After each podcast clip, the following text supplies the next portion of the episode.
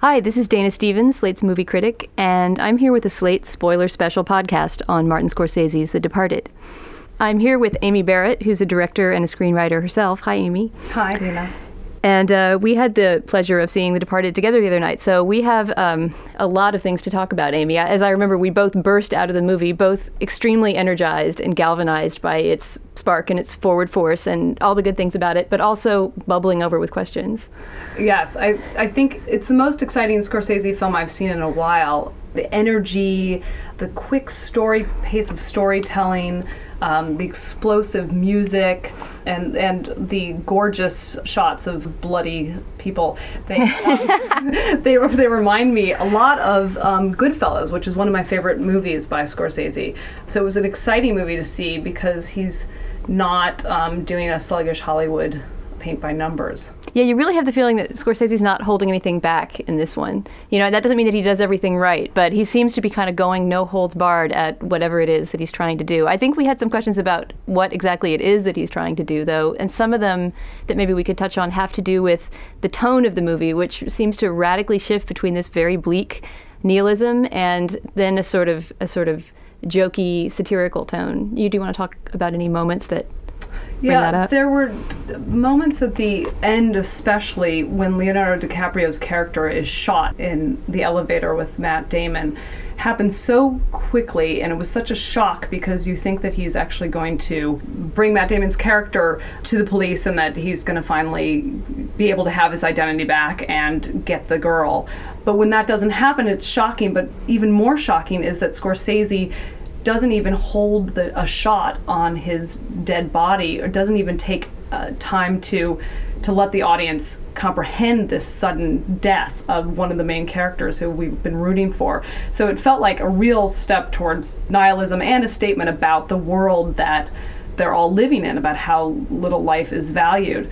But it seems like Scorsese's taking that stance himself in the narrative by not pausing at all for any of the characters' death but just moving on at a fast clip as if to say, well, of course he got shot in the head suddenly because that's the kind of world I'm showing you.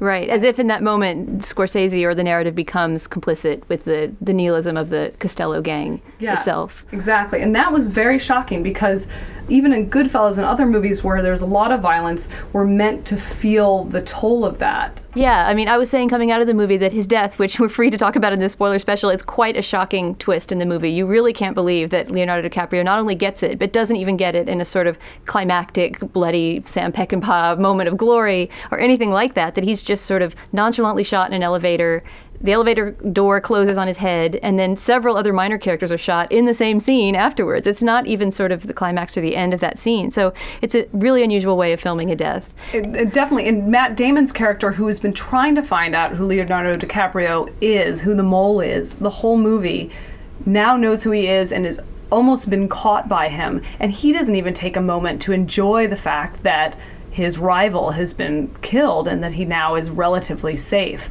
it really is shocking that there's no moment like that. It makes you sort of focus on how bloodthirsty everybody is as opposed to what's motivating them to kill everybody. But I think you and I both would agree that that in itself wouldn't necessarily be a flaw in the film. It would just be that it was a film about ruthlessness and about nihilism, except that there are these strange tone shifts where suddenly we seem to be in a different world that's sort of a light, jokey, satirical world or, or a black comedy. And those usually have to do with Jack Nicholson's character, who's this incredibly over the top gangster who essentially looks and sounds exactly like Jack Nicholson the entire time. You wouldn't really call it a performance in a way, as much as just a sort of act of being Jack Nicholson. I know. He starts out actually really sort of contained and and actually very frightening in the beginning, and then his performance gets more and more Jack Nicholson esque and out of control as we sort of watch him unravel a bit.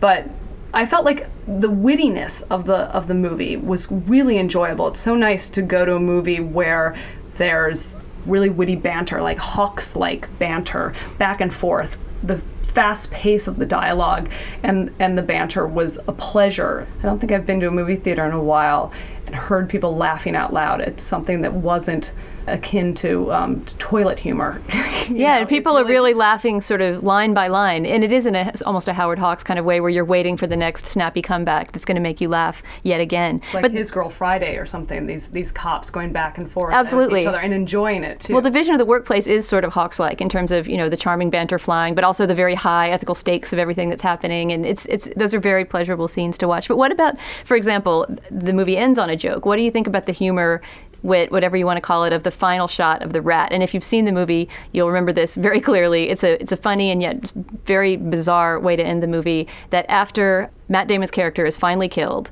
right? And um, Mark Wahlberg has ruthlessly assassinated him in the final shot. You see his body lying on the ground. You see these donuts or something that he's dropped on the floor, blood all over the floor, and then a little rat runs across the uh, the railing of his balcony outside, and the whole audience broke up. And it is a funny shot, but to me, it really left me with a queasy feeling about the sort of morality of the whole movie.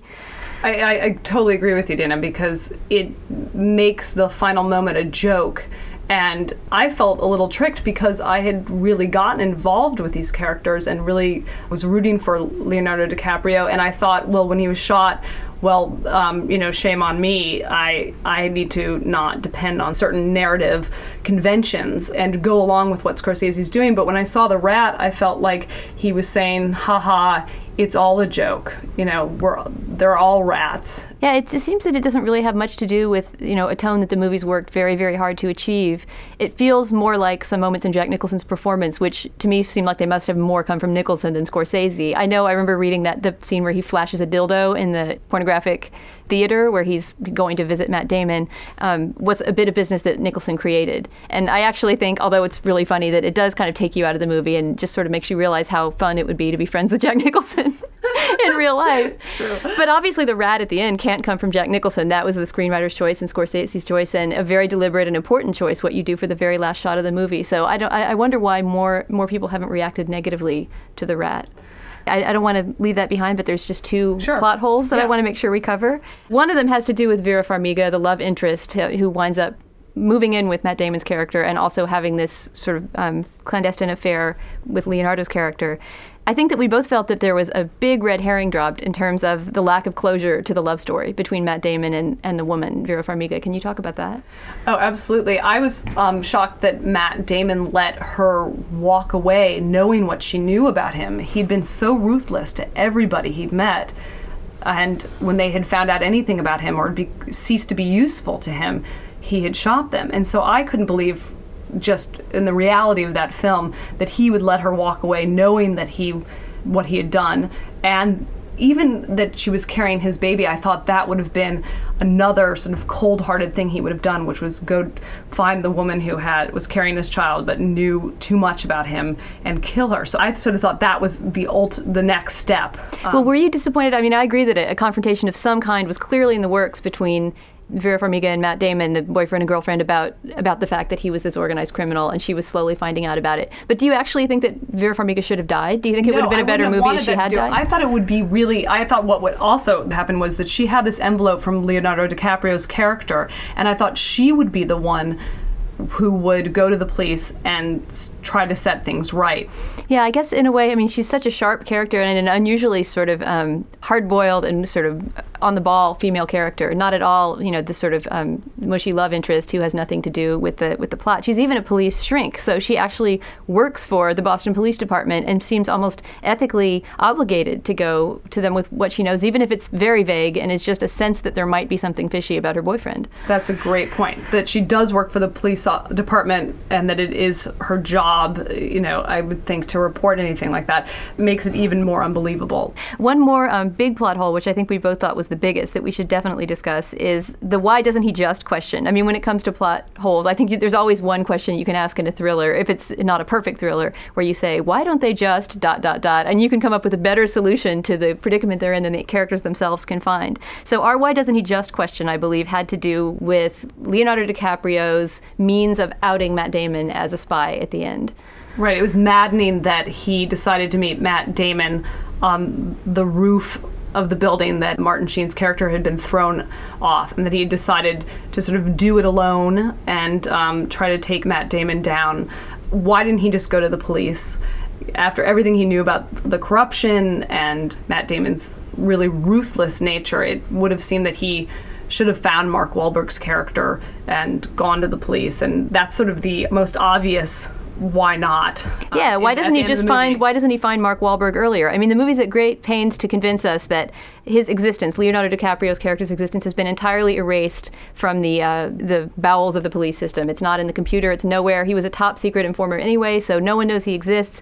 And after Matt Damon erases his name from the computer, nobody will believe his story. But we have an obvious exception to that rule was screaming in our brains the whole time Mark Wahlberg, Marky Mark, go and find him and he'll save the day. and it takes the movie so long to get around to it. And Wahlberg does eventually save the day, but it's too late to save DiCaprio. Right, right. I think that they want us to believe that because he's on a leave of absence, he's somehow unfindable, which we, of course, don't believe because we've watched these guys, you know, track people down through cell phone use and um, you know. Right. I hardly think a leave of absence is going to really cloak his identity to the extent that these guys can't find him. Yeah. Well, I think that we need to wrap this up because um, we could talk all night about The Departed. But would you say that you recommend the movie in spite of all this? Definitely. I I was saying to my husband that he should go see it immediately. I think it's a fun movie, even though it's gruesome and it's a great thriller. And as a, just quickly, as a film director and screenwriter yourself, are you, were you impressed with the craft of the movie? Did you feel that it was Martin Scorsese at the top of his form, or at least in the top quarter of his form? he's definitely sort of towards the top half. It's really, it's very slick, but there's some really interesting editing uh, that's done, and I really like the way he sort of used the the music comes in at really interesting times, and then fades out and comes back. I thought there was a lot of things that worked, and then other things like the the use of the pinhole focus. Right. That the first time it was used, I thought, well, that's fun. I haven't seen that done in a while. But then the second time it was used, I felt like it was just sort of gratuitous and that he was just sort of showing off. But yeah, he can be a little bit of a showy director. I mean, for all of his aptitude and his kind of skill at creating moods, and he uses music wonderfully, I think. But yeah, at, t- at times I had a little bit of a feeling that it was it was Marty being Marty for the sake of being Marty. You know, a few shots that were that were calling attention to themselves. Yeah, I feel like it was stylistically was sort of like a Goodfellas knockoff, and that it makes it fun to watch, but that it's not going to be considered one of his greats. Hmm. All right. Well, um, thanks a lot for coming in to talk about the movie and for thanks, seeing Dana. it with me. This is Dana Stevens for Slate.com. It's time for today's Lucky Land horoscope with Victoria Cash. Life's gotten mundane, so shake up the daily routine and be adventurous with a trip to Lucky Land. You know what they say. Your chance to win starts with a spin. So go to LuckyLandSlots.com to play over 100 social casino-style games for free for your chance to redeem some serious prizes. Get lucky today at LuckyLandSlots.com. Available to players in the U.S., excluding Washington and Michigan. No purchase necessary. VGW Group. Void where prohibited by law. 18 plus. Terms and conditions apply.